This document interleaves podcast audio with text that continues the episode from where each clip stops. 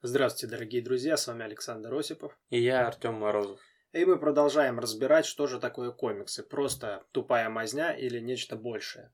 В предыдущих выпусках мы, в принципе, уже разобрались, то, что комиксы – это что-то более глубокое и заслуживают своего места в жанре искусства. Но по-прежнему остаются различные стереотипы. Они затрагивают и наш аппарат управления, так как 4 сентября 2019 года бывший министр культуры Владимир Мединский посетил Московскую международную книжную ярмарку и заявил, что комиксы для тех, кто плохо умеет читать. И он в этом убеждении, конечно, не один. Таких много, конце концов, каждому остается свой выбор, каждый может решать, что ему читать и во что верить, ну а нам с тобой лишь остается предоставить в этом выпуске несколько очень интересных сюжетов из комиксов и линейки комиксов, которые заслуживают внимания. Тогда погнали их представлять.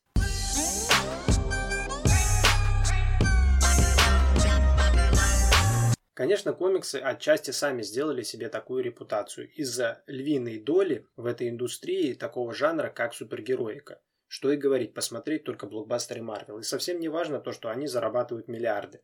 Конечно же, серьезные комиксы с хорошим сюжетом из жанра супергероики у нас тоже присутствуют. Но мы их разбавим и другими жанрами, да? И начнем мы нашу подборку комиксом Винсент. Это одно из новых и таких успешных направлений жанра, как графическая биография. Написала этот комикс Барбара Сток, и там она описывала историю жизни Ван Гога, э, рассказанная в картинках, и она такая ну, увлекательная, не просто сухой текст черный на белом, как биография, а в Ее картинках и со своим интереснее. вкусом, конечно. И такая биография подойдет как взрослым людям, так и представителям младшей возрастной группы. Да, детям намного интереснее будет узнавать биографию, да еще и в картинках. Конечно. Плюс еще с релаксовым таким сюжетом. Ладно, идем дальше. Далее у нас идет культовый цикл графических новелл от Фрэнка Миллера «Город грехов».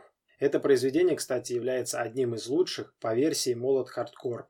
Написано оно в традициях жанра нуар с отсутствием четких границ между положительными и отрицательными персонажами. Но что интересно, у Фрэнка Миллера в этом произведении главным героем является непосредственно город. Син-Сити. Да, не какой-то человек, живущий там, а сам город. И в нем проживают там самого различного рода злодеи, проститутки дешевые, много крови, насилия, криминала, коррупции. В общем, весь негатив, который может только присутствовать в человеческих умах, он там есть и он там процветает. И как уже понятно, хороших представителей людских классов там нету. Но вот эти вот все герои, скрывающиеся за маской цинизма и всех прочих негативных сторон, в неоднозначных ситуациях проявляют самые человеческие качества. И за эти выходки, ну скажем так, город карает каждого. Получило это произведение экранизацию. Фильм классный. Ну, знаешь, мне тоже с одной стороны понравилось, но по рейтингам, по рецензиям, да и вообще по отзывам различных людей, как бы не нашел он такой большой популярности. Ну, потому что многие, мне кажется, не поняли вообще о чем. Да, многих, я думаю, даже оттолкнуло то, что снят он в черно-белом. Ну и плюс это фильм, над которым надо думать. А много у нас кто хочет думать над кино. Многие вообще просто любят комедию, просто поржать. И да. Все. А тут надо думать, еще и разглядывать, еще и черно-белое, еще и головой. Насилия, еще и головой. И следующий хороший комикс это «Бойцовский клуб 2». Написали его Чак Паланик и Кэмерон Стюарт. Тоже один из спорных сюжетов. Много кому это не понравилось, но много кто был от него в восторге. Но я лично считаю, что он заслуживает места в этом списке. Потому, Потому что... что много кто еще ждал эту книгу. Да. Именно вторую часть. И плюс сам сюжет повествует нам о... Ну, как по-русски сказать, о том, что жизнь, работа, семья – это все фигня. На этом все не останавливается. Но подход у этого весьма интересный. Далее идет произведение Дэйва МакКини. Это серия комиксов о песочном человеке, за которую Нил Гейман дважды получил премию Харви в 1991 и 1992. История написана в 10 томах и рассказывает о могучном персонаже по имени Морфей, прототипом которого стал греческий бог сновидений. Но помимо мифологии, также в сюжете присутствуют э, и библейские мотивы, и черная магия. И он даже понравится фанатам жанра супергероики – так как есть неожиданные кроссоверы, например, с Джоном Константином, Лигой Справедливости и даже Шекспиром. Но помимо этого всего есть там еще куча, просто огромное количество всяких крутых событий, которые раскрывают главного героя. Конечно же, мрачно, интригующе, смешное, даже доброе. В общем, вот это вот все, что может зацепить даже тех, кто впервые взял в руки этот графический роман. Я сам прочитал все 10 томов и остался в полном восторге. Первый зацепил и все. Да. И до конца. Цепляет буквально с третьей страницы. Ну это классно, когда так написано и все сразу цепляет. Ну, за ерунду премию не дадут. Еще один необычный комикс. Мал... Кстати, перебью тебя сразу. Это графический роман. А почему это графический роман, а не комикс? Потому что он первый в истории получил Пулитцеровскую премию. И после этого все начали называть да, по-другому. Да, начали называть графическими романами. Да. Что-то стоит, да? А написал его Арт Шпигельман. Там у него евреи это мышки, а немцы это кошки. И с помощью рисованного комикса он изобразил историю Холокоста, которую ему рассказал его отец. Это все понятно. Но что интересно, вот этот вот э, слегка легкомысленный визуальный ряд делает сюжет этого романа еще более трагичным. Здесь со всей прямотой и ужасами рассказывается, на какие жертвы, на какие поступки приходилось идти людям ради выживания. А уже в самом конце книги приведенная реальная фотография отца автора в форме заключенного концлагеря. Очень высоко оценили этот графический роман именно потому, что Шпигельман использовал нестандартный подход, не использовал те классические приемы, которые используются в повествованиях о Второй мировой войне. Он уже описал все совсем по-другому. Да, совсем по-другому. И закончить можно процитировать фразу Алексея Хромова а, возможно, прочитав этот комикс, Минкульт поймет, что правдивая история о войне – это не спецэффекты и перестрелки на танках, а настоящая живая история людей, даже если они изображены как мыши. Добавить больше нечего. Просто отличился тем, что откинул все эти штампы и написал так, как все это представлял по рассказам отца. Дальше следующее хорошее произведение – это Орена Эллиса. Кстати, Орен Эллис, если кто не в курсе, известен как автор Трансметрополитена и Supreme Blue Rose. Ну, о Трансметрополитене мы скажем чуть позднее, а про Supreme, я думаю, и говорить не стоит. Это очень популярное произведение, поэтому его упоминать мы не будем.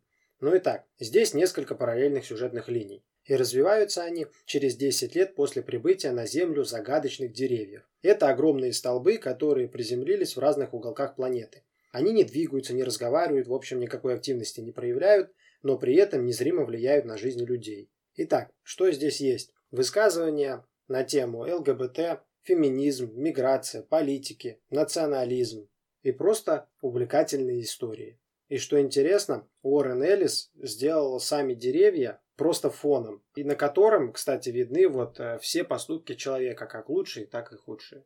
И следующий комикс Алана Мура и Дэвида Ллойда. В значит Вендетта. События в комиксе разворачиваются в антиутопичной Великобритании 80-х-90-х годов, которая в 80-х пережила ядерную зиму и в результате последующего за ней экономического, политического и социального коллапса, оказавшегося под властью фашистского режима.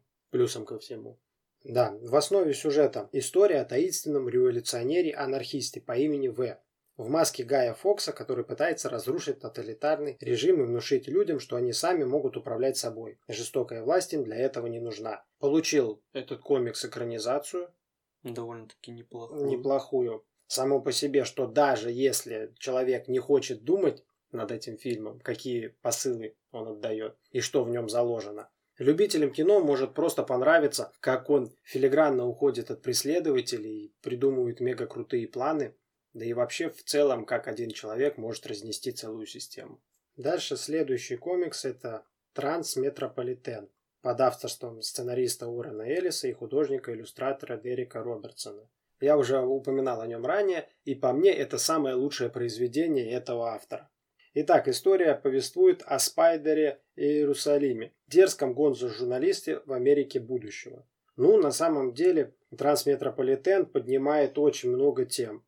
Там есть и ксенофобия, и политика, и цензура, торговля наркотиками, детское рабство, сексуальное насилие и много-много других щепетильных вопросов. Нам предстает мрачный мир будущего, погрязший во вседозволенности, гедонизме и разложении. На федеральных каналах рекламируют сотни видов легальных наркотиков. Новые религии создаются каждый час. Ради промывки мозгов, заработки денег, ну все как обычно а люди питаются клонированной человечиной и глазами обезьян в забегаловках, потому что обычная еда уже приелась. Уже надоело гамбургером, никого не удивишь. Итак, трансметрополитен рисует то, что ждет человечество, если оно продолжит развиваться выбранным путем. Блин, тебе ничего не напоминает? Напоминает, но об этом мы говорить не будем. И помимо того, несмотря на всю эту жесткость, на весь этот хоррор, это сам по себе отличный разговорно-политический триллер. Полный грамотных сюжетных ходов, великолепного юмора, ярких образов. Про ругань я даже молчу, ну, про жестокость уже сказал. Ну и, конечно же, что еще можно было ждать от талантливого автора, это мощная концовка, которая останется, как мне кажется, в памяти у любого, который дочитает все 60 выпусков до конца. Итак, это произведение считается одним из лучших комиксов в индустрии, и его главный герой, журналист Спайдер Иерусалим, занимает 45 место в сотне лучших персонажей по версии IGN. Ну и на этом пока все, но не спешите писать в отзывах то, что если хороший комикс – это обязательно что-то серьезное, жестокое, что обязательно поднимаются какие-то острые темы. В следующем выпуске в подборке будут разного формата истории, даже про семейную жизнь. И, конечно же, супергероика. Куда ж без нее. А пока до новых встреч. Всем пока. Пойду наверну бургер с глазами обезьяны. А мне еще дерево вырастить надо.